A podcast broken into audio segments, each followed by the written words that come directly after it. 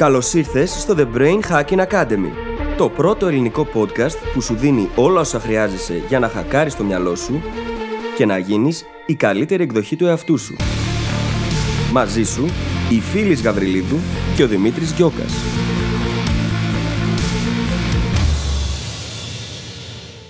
Γεια σου Brain Hacker και καλώς ήρθες σε ένα ακόμα επεισόδιο του The Brain Hacking Academy. Από την ώρα που ηχογραφήσαμε το προηγούμενο επεισόδιο μέχρι τώρα, έχει εφαρμοστεί στη χώρα μας μια υποχρεωτική απομόνωση στο σπίτι, που πρέπει να στείλουμε ένα μήνυμα ή να συμπληρώσουμε ένα χαρτί για να βγούμε έξω. Στα πλαίσια λοιπόν αυτών των δυσκολιών που όλοι μας αντιμετωπίζουμε, αποφασίσαμε σήμερα να ηχογραφήσουμε ένα επεισόδιο με θέμα του πώς μπορούμε να εξελιχθούμε μέσα από τις δυσκολίες. Θα δεις κατά τη διάρκεια του επεισοδίου ότι δεν μένουμε μόνο στην κατάσταση που βιώνουμε αυτή τη στιγμή, αλλά μιλάμε πολύ πιο γενικά, ώστε να εφαρμόζεται αυτό και στη συνέχεια, όταν ε, ξαναβγούμε ξανά έξω από αυτή την καραντίνα. Κατά τη διάρκεια του επεισοδίου, αρχικά μελετάμε την έννοια της ουτοπίας και γιατί ό,τι μπορεί να έχουμε φανταστεί στη ζωή μας σαν ουτοπία δεν είναι κάτι που ρεαλιστικά μπορούμε ή θέλουμε να έχουμε. Μιλάμε για το πώς η ζωή μας περνάει πάντα μέσα από τον πόνο ή τουλάχιστον η εξέλιξή μας και το πώς το να χτίσουμε τις δεξιότητες του να διαχειριζόμαστε αυτόν τον πόνο και να είμαστε άνετοι με αυτόν είναι ίσως η σημαντικότερη δεξιότητα που μπορούμε να καλλιεργήσουμε στη ζωή μας. Μιλάμε και για πάρα πολλά άλλα κομμάτια που έχουν να κάνουν με τις αντικσότητες και τις δυσκολίες της ζωής μας, δεν θα στα πω όλα εδώ, θα σε αφήσω να ακούσεις το επεισόδιο και σου εύχομαι καλή ακρόαση. Καλησπέρα Δημήτρη. Καλησπέρα φίλη, τι κάνεις, πώς διαχειρίζεσαι πλέον όλη αυτή την κατάσταση; Κοίταξε, εστίασα στο θετικό, στον χρόνο που έχω για μένα και για την εργασία μου και έχω γίνει πάρα πολύ δημιουργική, μπορώ να πω αυτές τις μερες Το ξέρω. Υπάρχει αυτό το άγχος το σχετικό. Δηλαδή, κάθε φορά που στέλνω μήνυμα για να βγάλω το σκύλο μου βόλτα, αισθάνομαι σαν να ενημερώνω τους γονείς μου για να βγω. Ναι. Είναι όμως ε, για τη δική μας ασφάλεια και νομίζω πως απλά θα χρειαστεί να το περάσουμε όλοι συλλογικά και να κάνουμε μαζί το ό,τι καλύτερο μπορούμε. Εσύ; Ε, Καταρχάς, να πούμε λίγο για να καταλαβαίνουν και οι ακροτέ μας ότι από την προηγούμενη μας ηχογράφηση μέχρι σήμερα εφαρμόστηκε η υποχρεωτική απομόνωση στο σπίτι. Γι' αυτό και είπε η φίλης ότι πρέπει να στείλουμε μήνυμα. Δεν ίσχυε αυτό την προηγούμενη Για μένα υπάρχει κάποιο στρε. Ε, σίγουρα, σίγουρα την Κυριακή που ανακοινώθηκε αυτή η απομόνωση, είχα και κάποιες ανησυχίες, ξέρεις. Προσωπικές ελευθερίες, ότι δεν θα έπρεπε να χρειαζόμαστε άδεια για να βγούμε έξω, αλλά ταυτόχρονα καταλαβαίνω πολύ καλά την κατάσταση. Καταλαβαίνω πως όλο αυτό θα μπορούσε να μας επηρεάσει αν δεν μέναμε όλοι σπίτι. Οπότε εντάξει, εν τέλει και εγώ προσέχω μένω σπίτι, αφοσιώνομαι πάρα πολύ στη δουλειά και προσπαθώ πραγματικά να το δω όλο αυτό σαν ευκαιρία, όπως λέγαμε στο προηγούμενο επεισόδιο, ναι. ώστε όταν τελειώσει, που θα τελειώσει, να έχω προχωρήσει προς τα μπροστά, να μην έχει πάει χαμένος όλος αυτός ο χρόνος. Ακριβώς. Και το θέμα μας σήμερα είναι ακριβώς αυτό. Έτσι. Η εξέλιξη και η ανάπτυξη μέσα από τις δυσκολίες. Ναι. Πριν πάμε στο θέμα που μπορεί αυτό να παίξει. Συγγνώμη, πριν πάμε στο θέμα μας, έχουμε ένα review, ένα φανταστικό review να διαβάσουμε στον αέρα. Βεβαίως. Το review αυτό λοιπόν είναι από την Αριάδνη με τίτλο Υπέροχο, δύο θαυμαστικά, πέντε αστέρια. Ευχαριστούμε πολύ. Και λέει Έξοχη, υπέροχη. Δεν κουράζεσαι να τους ακούς. Ο χρόνος κυλά αβίαστα και είναι τόσο to the point που λες, βρε, μήπως να κρατήσω καμιά σημείωση. Αλλά ευτυχώς το site είναι ο σωτήρας σου. Το ανακάλυψα πρόσφατα και κατά λάθος και πραγματικά χαίρομαι για το σε εισαγωγικά τυχαίο. Παιδιά, συνεχίστε έτσι. Σας ευχαριστώ πολύ, μου φτιάξατε τη μέρα. Να είσαι καλά, Αριάδνη. Ο σωτήρας είναι ο Δημήτρης, αυτός κάνει τις σημειώσεις κάθε εβδομάδα. Ευχαριστούμε πάρα, πάρα πολύ, Αριάδνη. Και προφανώς, όπως καταλάβατε, αναφέρετε στις σημειώσεις του επεισοδίου που πάντα μπορείτε να βρίσκετε στο site μας, στο brainhackingacademy.gr. Και πάμε λίγο να μιλήσουμε για δυσκολίες. Ναι. Όπως καταλαβαίνετε, με αφορμή όλο αυτό που συμβαίνει, που είναι μια δυσκολία την οποία περνάμε όλοι, κυριολεκτικά όλος ο πλανήτης αυτή τη στιγμή και αναγκαστικά, είναι όπως είπαμε μια ευκαιρία για να εξελιχθούμε, για να βγούμε πιο δυνατοί από αυτή. Και γι' αυτό διαλέξαμε σήμερα να μιλήσουμε για το πώς το να μεγαλώνουμε, το να εξελισσόμαστε σαν άνθρωποι γίνεται σχεδόν πάντα μέσα από δυσκολίες. Σχεδόν ή πάντα. Είναι εμένα η ερώτησή μου. Πάντα. Νομίζω πως το να ήταν όλα τέλεια και να μην χρειαζόταν να δυσκολευτούμε ποτέ σε τίποτα. Το να βρίσκαμε ξαφνικά αυτό που θέλουμε να κάνουμε, να πατούσαμε ένα κουμπί, ας πούμε, και να το κάναμε, θα ήταν μια ουτοπία την οποία θα κουραζόμασταν πάρα πολύ να ζούμε. Ναι. Το πιστεύω πραγματικά. Ε, κάπου το διάβασα αυτό και μου άρεσε πάρα, πάρα πολύ ότι ειδικά όταν είμαστε πιο μικροί, φανταζόμαστε την ουτοπία της ζωής μας σε φάση πολλά λεφτά, σε μια χρυσαφένια παραλία, πίνοντας κοκτέιλ και μην κάνοντας τίποτα.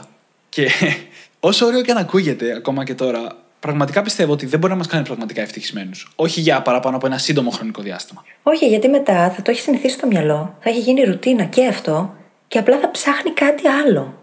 Γιατί ο άνθρωπος μαθαίνει και εξελίσσεται μέσα από τον πόνο για να μπορεί να εκτιμήσει αυτό που θα έρθει μετά. Όπως είχε πει ο E.O. Wilson για την έννοια της ουτοπίας, φανταστική ιδέα, λάθος είδος. Ναι, δεν είμαστε εμείς το είδος που μπορεί να, να ζήσει την απόλυτη ουτοπία και να είναι ικανοποιημένο με αυτό. Γιατί ποτέ δεν είμαστε ικανοποιημένοι. Είναι όλα τέλεια. Ψάχνουμε να βρούμε κάτι που να μην πηγαίνει καλά για να, Ναι. να το πάρει, ρε παιδί μου, το, το σύστημά μας. Να θέλουμε να ασχοληθούμε με κάτι. Θα ήταν πάρα πολύ βαρετό το να ήταν τα πράγματα πάντα τέλεια. Είναι και η έννοια του, του διεισμού που κρύβεται από πίσω. Ναι. Όπου για να υπάρξει ηρεμία, χαλάρωση, ευτυχία, πρέπει να υπάρχει το αντίθετο. Ναι, αν δεν μπορούμε να συγκρίνουμε καταστάσεις, πώς θα τις εκτιμήσουμε; Δηλαδή, αν δεν συμβεί και κάτι που να μην μ' αρέσει και τόσο, πώς θα εκτιμήσω περισσότερο εκείνο το καλό που θα έρθει; Και το αντίστροφο, έτσι. Χωρίς αυτό το διεισμό, και το ίδιο μας το μυαλό βαριέται. Βαριέται πάρα πολύ. Θέλει πάντα κάτι να έχει να κάνει, κάτι να ασχολείται. σω πολλές φορές ακόμα και να προκαλούμε συσσαγωγικά το να έρθει αυτό το λίγο πιο δύσκολο. Και ίσως να ήταν ακόμα και καλό το να το προκαλούμε συνειδητά, έτσι. Ναι. Ακριβώς επειδή θέλουμε να εξελισσόμαστε και να προοδεύουμε. Το, ε, τρέχεις λίγο.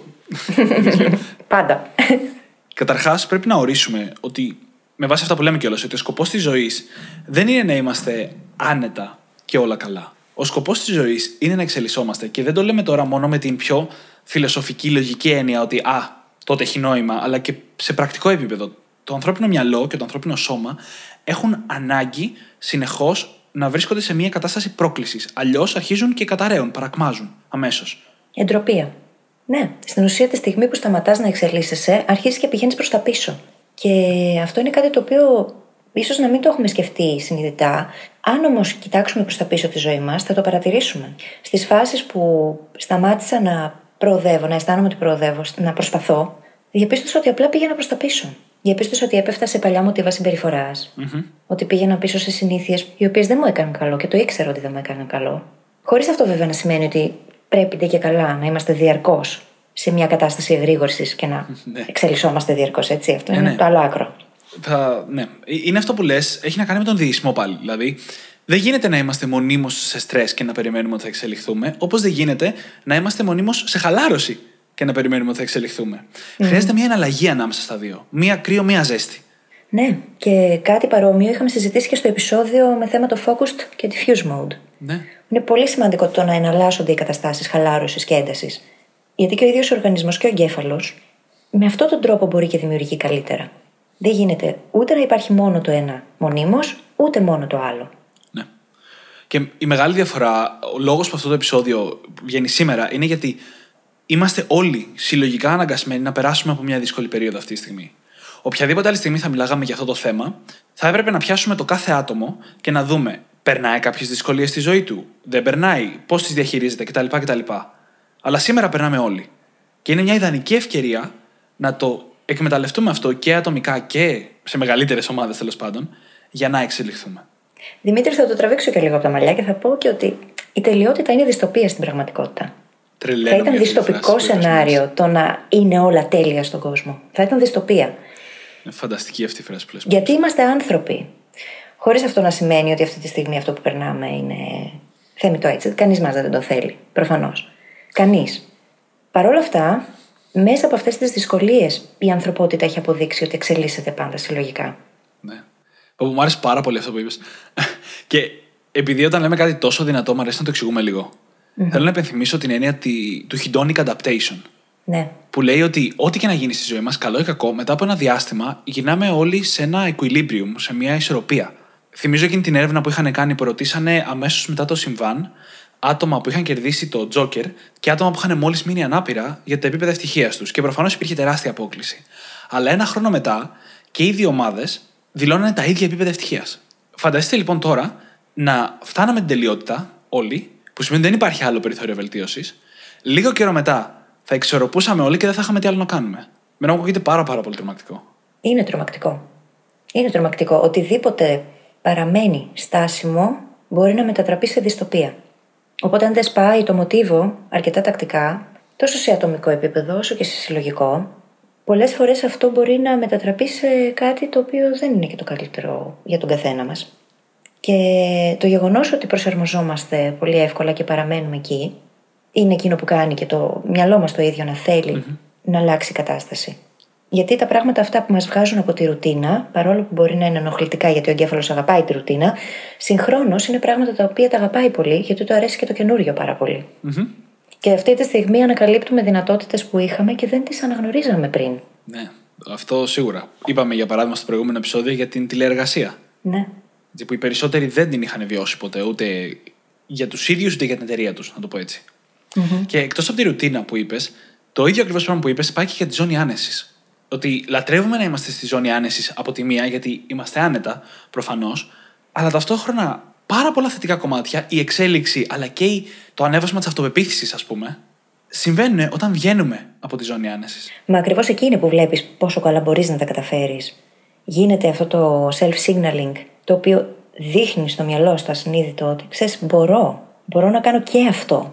Και αυτό είναι η δύναμή μας στην πραγματικότητα. Από εκεί προκύπτει μάλλον η αυτοεκτίμηση, ο αυτοσεβασμός. Από τη δράση την ίδια, όχι από αυτό που έρχεται απ' έξω. Και η αυτοπεποίθηση χτίζεται ακριβώς με αυτόν τον τρόπο. Κάνοντας πράγματα, βγαίνοντας από τη ζώνη άνεσης, τεστάροντας τα όρια μας, δοκιμάζοντάς τα και επεκτείνοντάς τα.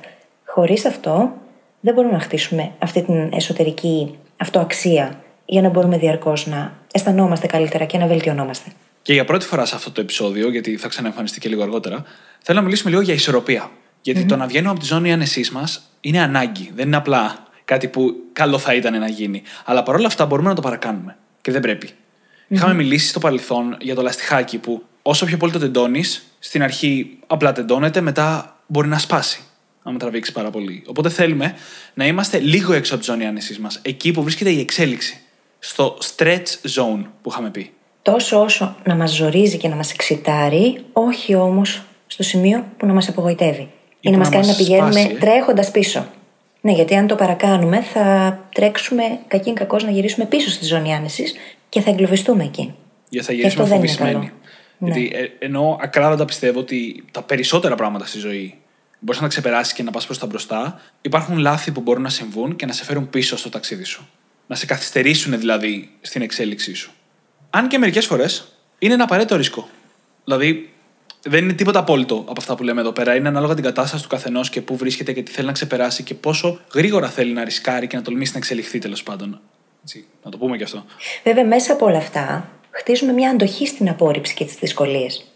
Κάθε φορά που επεκτείνουμε τα όρια της ζώνης άνεσης, είμαστε πλέον σε θέση να ανταπεξέλθουμε σε πολύ περισσότερα πράγματα. Το όλο point λοιπόν είναι να αρχίσουμε να νιώθουμε πολύ άνετα με το να μην νιώθουμε άνετα. Εκεί είναι νομίζω η χρυσή τομή. Εκεί είναι το sweet spot, στο οποίο χρειάζεται να είμαστε πάντα. Νομίζω ότι είναι η σημαντικότερη δεξιότητα που μπορούμε να καλλιεργήσουμε. Αν μάθουμε να είμαστε άνετοι με το να μην είμαστε άνετοι, αν μάθουμε να είμαστε ψύχρεμοι πάντα όποτε χρειάζεται, οτιδήποτε άλλο μετά θα βρει το δρόμο του. Οποιοδήποτε στόχος θα επιτευχθεί, ό,τι θέλουμε να πετύχουμε θα το πετύχουμε, γιατί θα μπορούμε να λειτουργήσουμε είτε όταν πράγματα πάνε καλά είτε όχι. Και αυτό είναι ανεκτήμητο.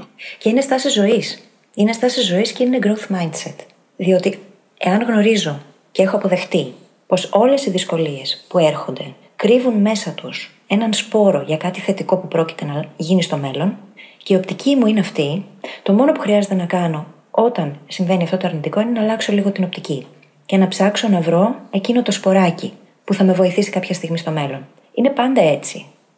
Είτε το σκεφτόμαστε συνειδητά, είτε το παραδεχόμαστε, είτε όχι, η αλήθεια είναι κάπου στη μέση πάντα. Κάθε τι αρνητικό κρύβει μέσα του ένα σπόρο για κάτι θετικό. Ξέρεις τι άκουσα να λες μόλις, έτσι; growth mindset, growth mindset, growth mindset, growth mindset, growth mindset, growth mindset. Με πολλή ανάλυση. ναι, μωρέ. Πλάκα κάνω ενώ ότι αυτό που λες είναι για άλλη μια φορά ο ορισμός του growth mindset. Το γεγονός ότι σε κάθε δυσκολία, σε κάθε πιθανή αποτυχία, σε οτιδήποτε, κρύβεται και μια ευκαιρία. Για μάθηση, για εξέλιξη, για να χτίσουμε τη δεξιότητα του να είμαστε άνετοι όταν δεν είμαστε άνετοι κτλ. Ναι, καθώς όλο αυτό είναι απαραίτητο βήμα για την πρόοδο που όλοι επιθυμούμε. Δίχως τη δυσκολία, δεν έρχεται μετά και εκείνη η επέκταση που θα μας πάει πιο κοντά σε αυτό που θέλουμε να πετύχουμε.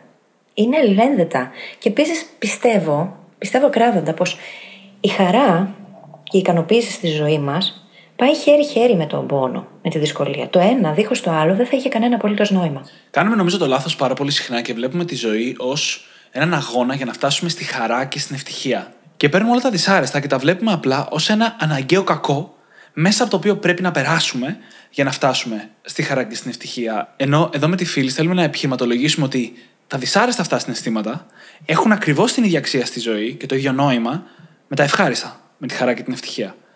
Και εδώ θα κάνω μια αναφορά σε ένα από τα καλύτερα παιδικά που έχω δει ποτέ, το Inside Out. Έτσι, Ναι, που ναι. Έχει ακριβώς αυτό το νόημα στην πραγματικότητα. Ναι, είναι ένα υπέροχο παιδικό. Και αξίζει να το δει κανείς πολλές φορές έτσι. Διότι πολύ συχνά παίρνουμε τις λύπες της ζωής μας και τις απομονώνουμε σαν κάτι πολύ αρνητικό. Είναι όμως ακριβώς αυτό το οποίο φέρνει ισορροπία και σε όλα τα υπόλοιπα θετικά συναισθήματα. Δίχως αυτό δεν θα υπήρχαν θετικά συναισθήματα, θα τολμήσω να πω. Ναι, ναι, μα το είπαμε νωρίτερα. Διότι Δεϊσμός. δεν θα υπήρχε ο διεισμός, δεν θα υπήρχε η σύγκριση. Και μέσα από αυτήν στην ουσία εξελισσόμαστε για να πάμε και στα άλλα με μεγαλύτερη επίγνωση και σοφία. Κάπως έτσι λειτουργούν τα πράγματα για τον άνθρωπο. Το είπες και πριν. Σωστή θεωρία, λάθος είδος. δεν υπάρχει ουτοπία. Όχι για τον άνθρωπο. Γιατί ο άνθρωπος είναι το on που έχει βαθύτερη συνείδηση του εαυτού. Στο οποίο αλλάζει όλο το παιχνίδι. Δημιουργεί διαφορετικές ανάγκες από οποιοδήποτε άλλο είδος. Ναι. Δεν θα είμαστε ποτέ καλά μόνο και μόνο με το να καλύπτουμε τις σε εισαγωγικά βασικές μας ανάγκες. Σκεφτείτε πυραμίδα του Μάσλο για το τι εννοώ βασικές ανάγκες. Ακριβώς, ακριβώς. Και θα κάνω και μια ερώτηση εδώ. Πώς θα ήταν τώρα, να το σκεφτούμε όλοι, πώς θα ήταν αν ήταν όλα πάντα ίδια, όλα τέλεια, όλα ιδανικά. Πώς θα ήταν; Νομίζω ότι καταλήγουμε πάλι πίσω στη δυστοπία που έλεγα πριν. Ε, είναι, θα ήταν εφιαλτικό. Θα ήταν εφιαλτικό γιατί, ειδικά ας πούμε, στη δικιά μου οπτική γωνία, το να εξελίσσομαι σε κάτι συνεχώς είναι αυτό που με κινητοποιείς στα πάντα. Α- αυτό είναι που με κινητοποιεί. Οπότε φαντάσου, τι μου λες τώρα, αν σου παίρναμε αυτό, πώς θα ήσουν, φαντάσου. Εφιάλτης. Ναι, θα μπορούσες και εμένα να με σκοτώσεις αργά και βασανιστικά ή γρήγορα και βασανιστικά με αυτόν τον τρόπο. Διότι η διαρκή δράση για βελτίωση σημαίνει πως δεν επαναπαύομαι ποτέ. Ακόμα και όταν έχω βρει τον πλήσι μου. Και ειδικά επειδή το έχω βρει, γίνομαι όλο και καλύτερη σε αυτό. Ειδικά τότε. Δεν σταματάει αυτό. Είναι. Σκέψου, ας πούμε, ότι τα βιβλία που γράφω. Τώρα ολοκλήρωσα ένα το οποίο θεωρώ ότι είναι το καλύτερο πράγμα που έχω γράψει ποτέ στη ζωή μου. Φανταστικό. και είμαι σίγουρη- Ανυπομονώ. και είμαι σίγουρη πως ο εαυτός μου 10 χρόνια μετά θα το διαβάζει και θα λέει πω, πόσα πράγματα θα μπορούσα να είχα γράψει διαφορετικά. Και είναι έτσι πάντα. Σου εγγυώμαι ότι θα γίνει έτσι. Στο Έτσι θα υπογράφω, γίνει. άμα θες. Είμαι σίγουρη. Μα το ζω και με τα- το άλλο βιβλίο που είναι να εκδοθεί σε λίγο καιρό σε φυσική μορφή. Ναι. Πάντα συμβαίνει αυτό. Γιατί όταν έχεις βρει τον πλήσι σου, γίνεται κατά μία έννοια αιμονή το να βελτιώνεσαι διαρκώς αυτό που κάνεις. Και αυτό είναι το ωραίο, έτσι. Γιατί αποδέχεσαι πως δεν υπάρχει τίποτα τέλειο. Δεν μπορείς να το κάνεις τέλεια. Και αυτό είναι ωραίο. Αυτό είναι καλό. Δεν μπορούμε να είμαστε τέλειοι. Και αυτό είναι φανταστικό. Τι reframing σας έχω κάνει. Και μπορούμε αυτό που λες να το πούμε με τόσους διαφορετικούς τρόπους. Το είπες ήδη με έναν, δηλαδή να είμαστε άνετοι με το να μην νιώθουμε άνετα. Ένας άλλος τρόπος που θα το πω είναι αντοχή στον πόνο. Η ζωή όλο και περισσότερο εγώ τη βλέπω ως η εξέλιξη, μάλλον, όχι μόνο η ζωή. Είναι παίρνω μία δόση πόνου, ανάρρωση, μία μεγαλύτερη δόση πόνου, ανάρρωση και πάει λέγοντας. Και όταν λέω πόνο, δεν εννοώ μόνο πόνο που μας κάνει πραγματικά να υποφέρουμε. Σκεφτείτε όταν πηγαίνουμε στο γυμναστήριο, τι κάνουμε; Κουράζουμε τους μυς, δημιουργούμε δηλαδή κάποιο πόνο, μετά αναρώνουμε, περνάνε δύο μέρες για να ξαναπάμε, ας πούμε, και αυτό και από την αρχή. Και ανεβαίνουμε τα κιλά, το σώμα μας έρχεται σε πολύ καλύτερη κατάσταση. Δηλαδή, εφο- έχει πραγματική εφορία το σώμα μας. Ενώ στην πραγματικότητα εμείς τι κάνουμε, το δημιουργούμε πόνο, ανάρρωση. Πόνο, ανάρρωση. Και η φύση είναι τόσο σοφή, διότι την ώρα που εμείς προκαλούμε τον πόνο συνειδητά στο γυμναστήριο, εκείνη μας έχει πρικίσει με τις ενδορφίνες ακριβώς για να μην βιώνουμε αυτόν τον πόνο εκείνη την ώρα και να μπορούμε να πονέσουμε. Η ίδια η φύση το έχει κάνει αυτό, έτσι. Ναι, ναι, ναι. Και πόσα άλλα πράγματα. Γιατί το, το hedonic adaptation που είπαμε νωρίτερα, τι είναι; Ένας μηχανισμός αυτό. εξισορρόπησης είναι. Ώστε κάτι δραματικό να μην μας καταρακώσει για πάντα. Μα κάπου το βλέπα αυτό, νομίζω σε μια σειρά το άκουσα.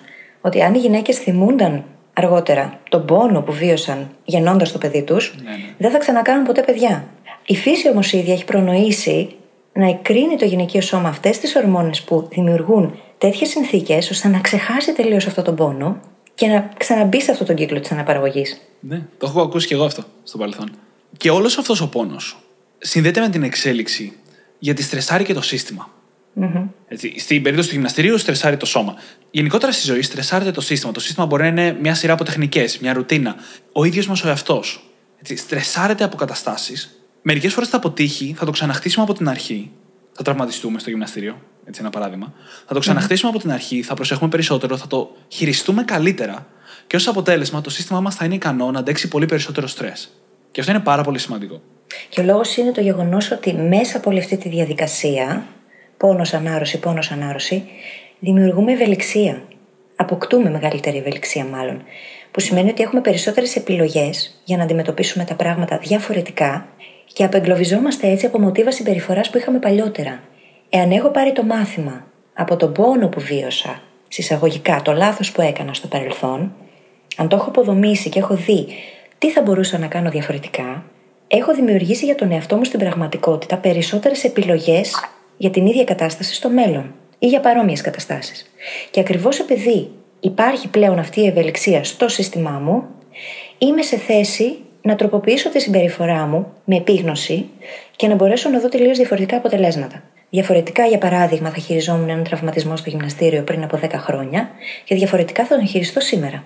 Διαφορετικά θα χειριζόμουν 15 χρόνια πριν ένα λάθος που έκανα στη δουλειά μου και τελείως διαφορετικά το διαχειρίζομαι σήμερα.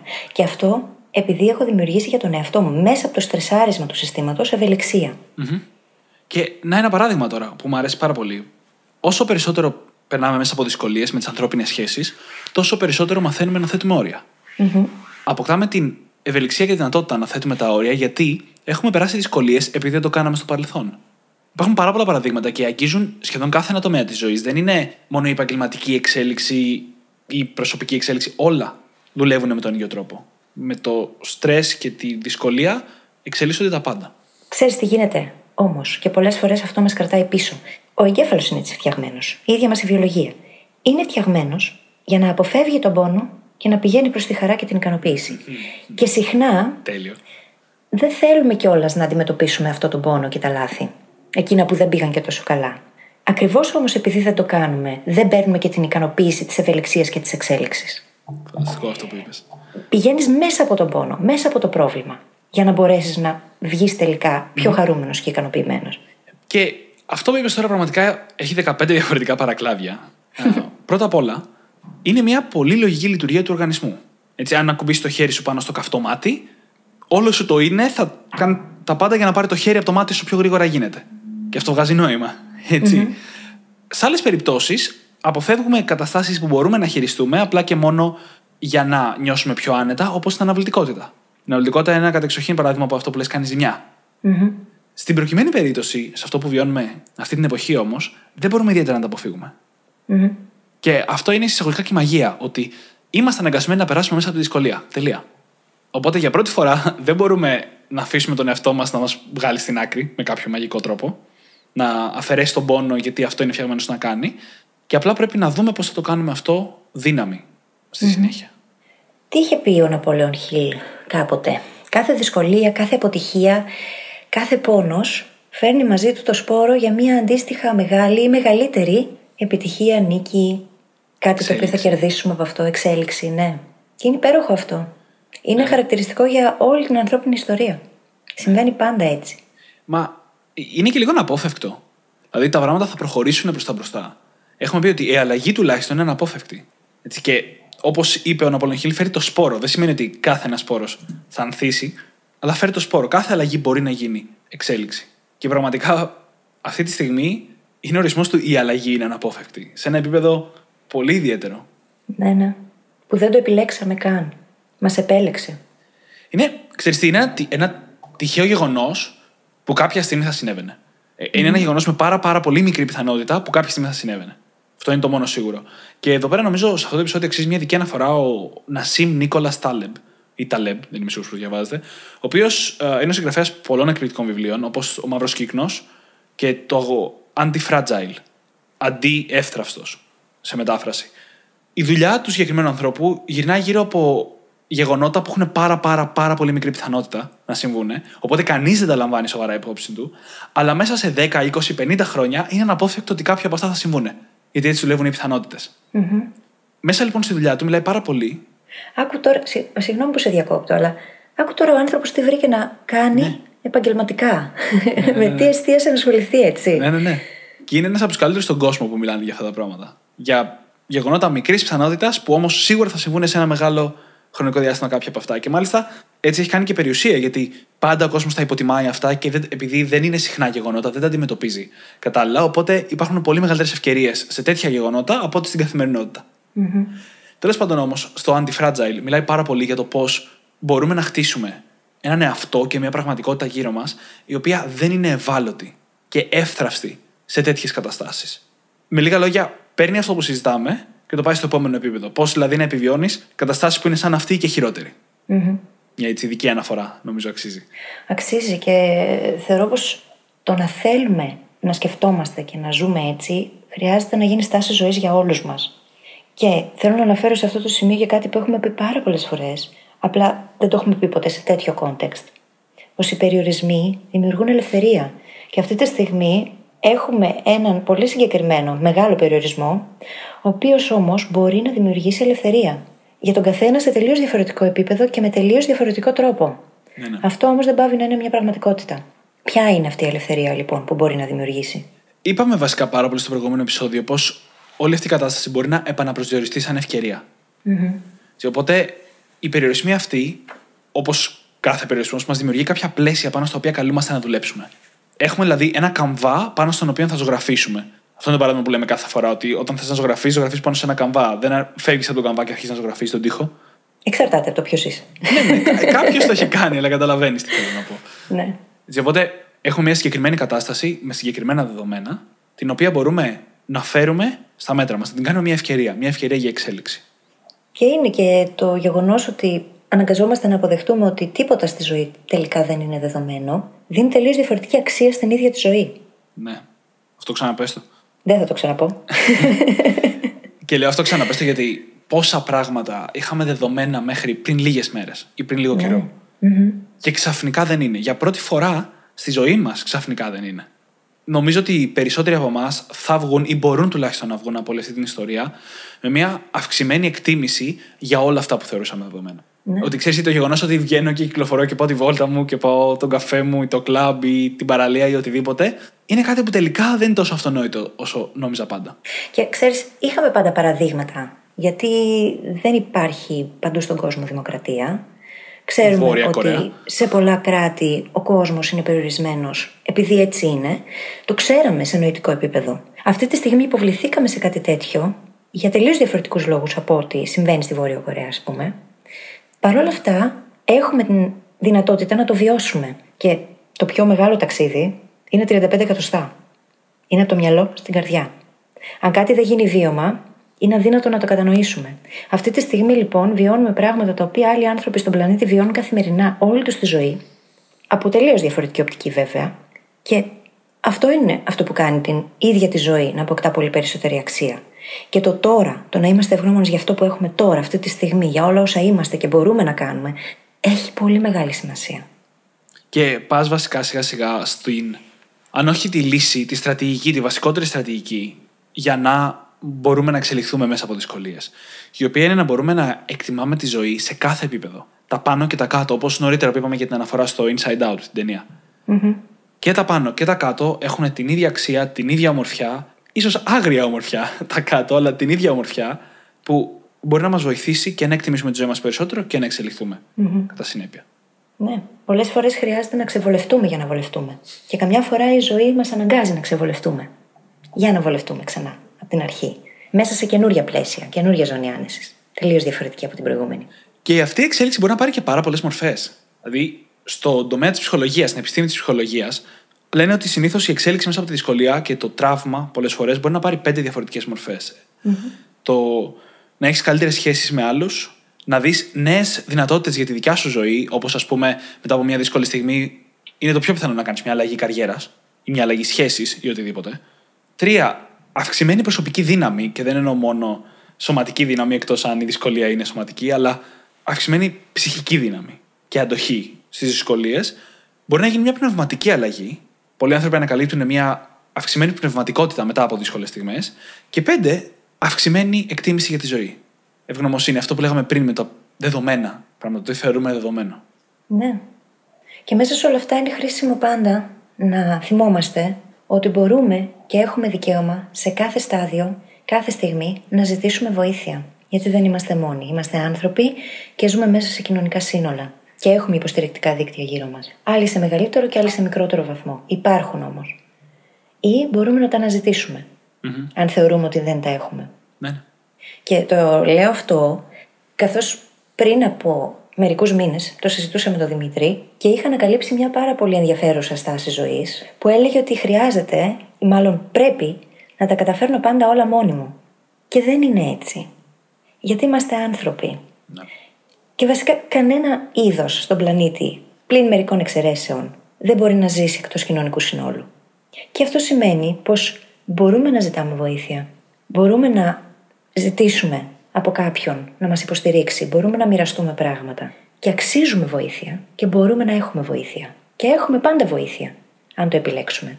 Και ίσως όλο αυτό ακούγεται λίγο οξύμορο, γιατί πώς θα εξελιχθούμε προσωπικά μέσα από τις δυσκολίες με τη βοήθεια; Κανείς δεν είπε ότι αυτά είναι αμοιβαίως αποκλειόμενα. Κάποιες καταστάσεις μπορεί να είναι πάρα πολύ δύσκολες.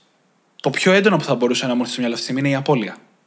Η απώλεια είναι μια κατάσταση που πάρα πολύ συχνά είναι καλύτερα να αναζητήσουμε βοήθεια για να προσπεράσουμε.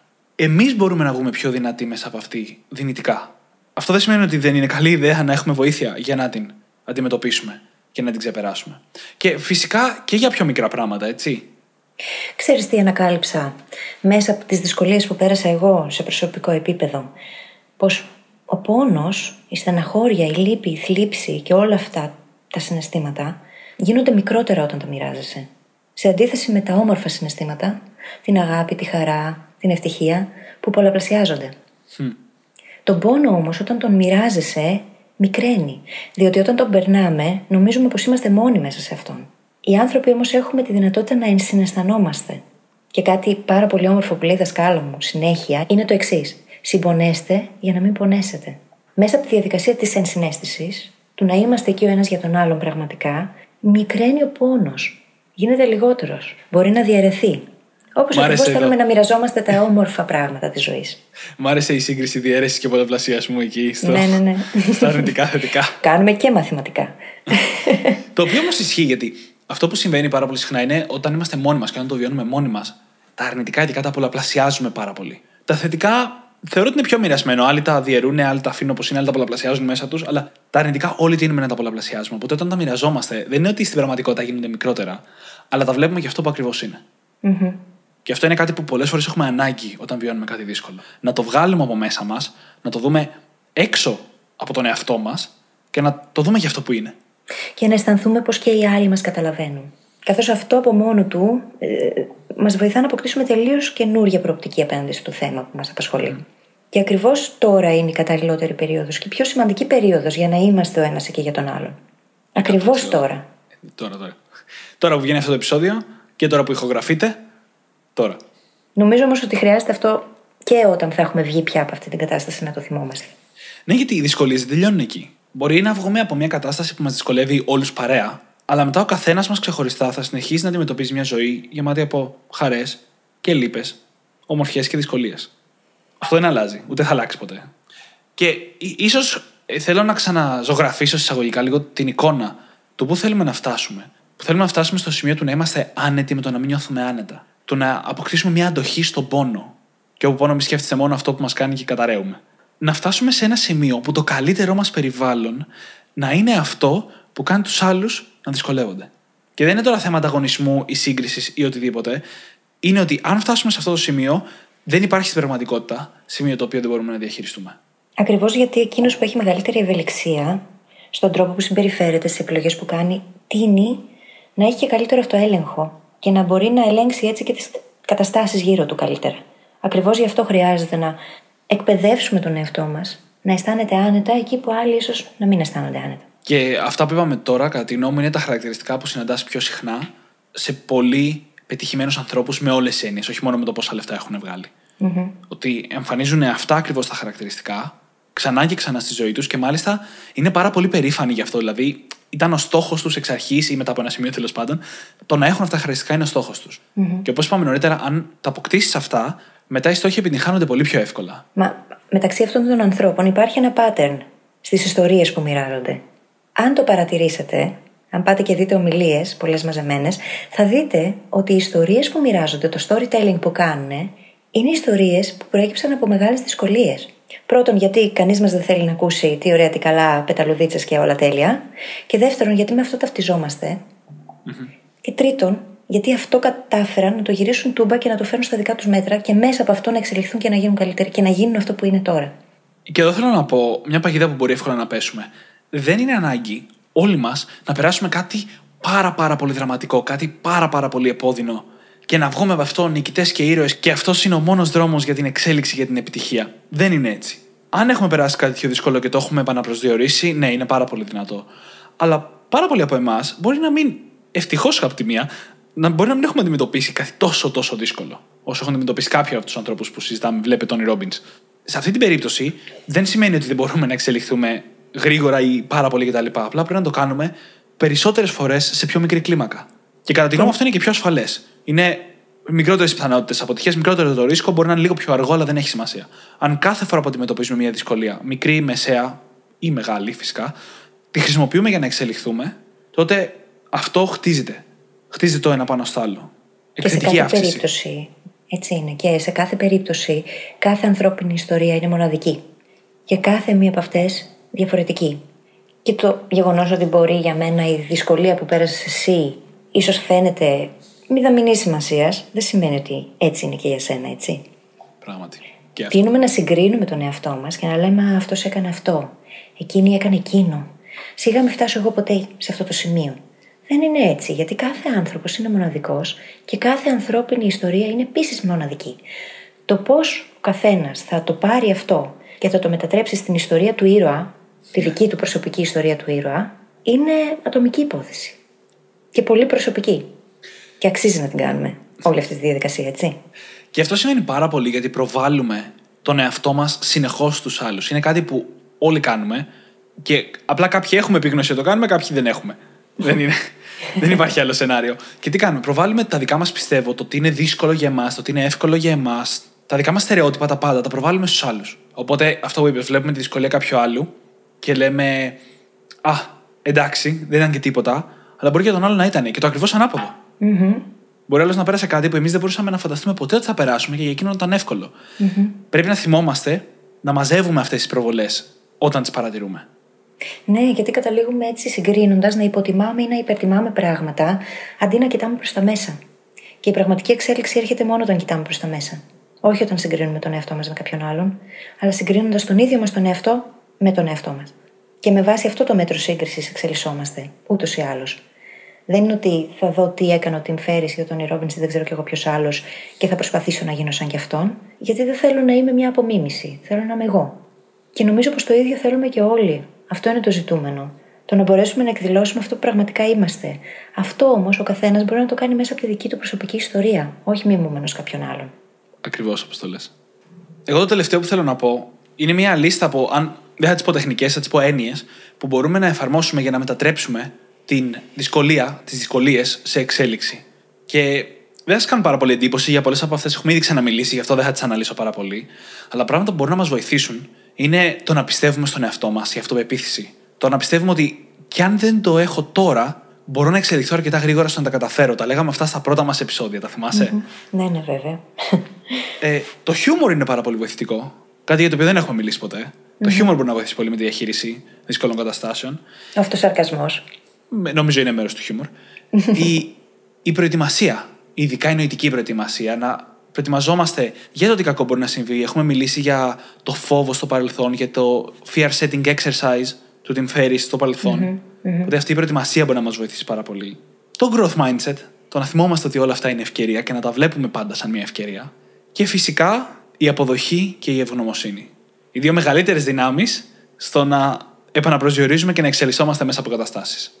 Έχουν τόσο πολλές προεκτάσεις αυτά τα δύο τελευταία που είπες, που η ίδια η φύση μας το δείχνει.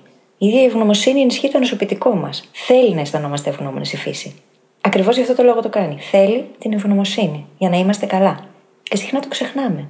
Κοιτάμε αυτά που δεν έχουμε και όχι αυτά που έχουμε. Και έτσι δεν αποδεχόμαστε αυτό που είναι, αλλά μονίμως κυνηγάμε κάτι έξω από εμάς. Δεν μπορείς να αισθανθείς ευγνωμοσύνη όμως για κάτι που δεν είναι μέσα σου, δεν υπάρχει ήδη στη ζωή σου.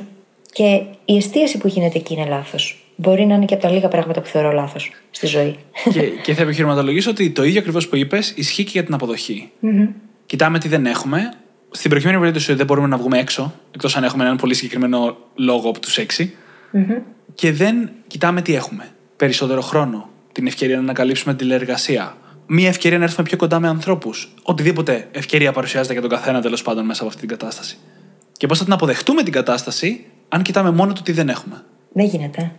Τα είπαμε και στο προηγούμενο επεισόδιο αυτά. Ναι, τα είπαμε. Λοιπόν, νομίζω πως ήρθε η ώρα να κλείσουμε το επεισόδιο. Και εγώ έτσι πιστεύω. Εμένα μου άρεσε πάρα πολύ το επεισόδιο παρεμπιπτόντως, να ξέρετε όλοι. Και εμένα μου άρεσε πάρα πολύ. Γενικότερα έχω μια έτσι φυσική κλίση προς αυτά που είναι λίγο πιο φιλοσοφικού περιεχομένου. Είναι και το θέμα που δεν γίνεται να μην σε αφορά και εσένα, οποιονδήποτε. Ναι.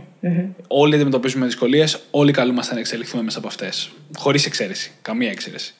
Ελπίζουμε λοιπόν να είστε όλοι καλά, να φροντίζετε τους εαυτούς σας, τους γύρω σας και θα το περάσουμε όλο αυτό μαζί. Επικοινωνήστε μαζί μας αν θέλετε να μιλήσετε για ό,τι βιώνετε, για τις δυσκολίες που αντιμετωπίζετε αυτή την περίοδο. Θα είμαστε και εμείς εδώ για εσά και θα σας θυμίσω ότι όπως πάντα μπορείτε να βρείτε τις σημειώσεις του επεισοδίου μας στο site μας στο brainhackingacademy.gr. Και μπορείτε πάντα να μας αφήσετε ένα review στην εφαρμογή που μας ακούτε. Συνήθως αυτό γίνεται στο Apple Podcast ή στο Podpin, έτσι ώστε να μπορέσουμε να το διαβάσουμε στον αέρα όπως κάναμε στην αρχή με το μήνυμα της Αριάδνη, να το ακούσουν οι φίλοι σας και να μας κάνετε και εμά πάρα πολύ χαρούμενου. Σας ευχαριστούμε πάρα πολύ που ήσασταν μαζί μας και σας ευχόμαστε καλή συνέχεια. Καλή συνέχεια.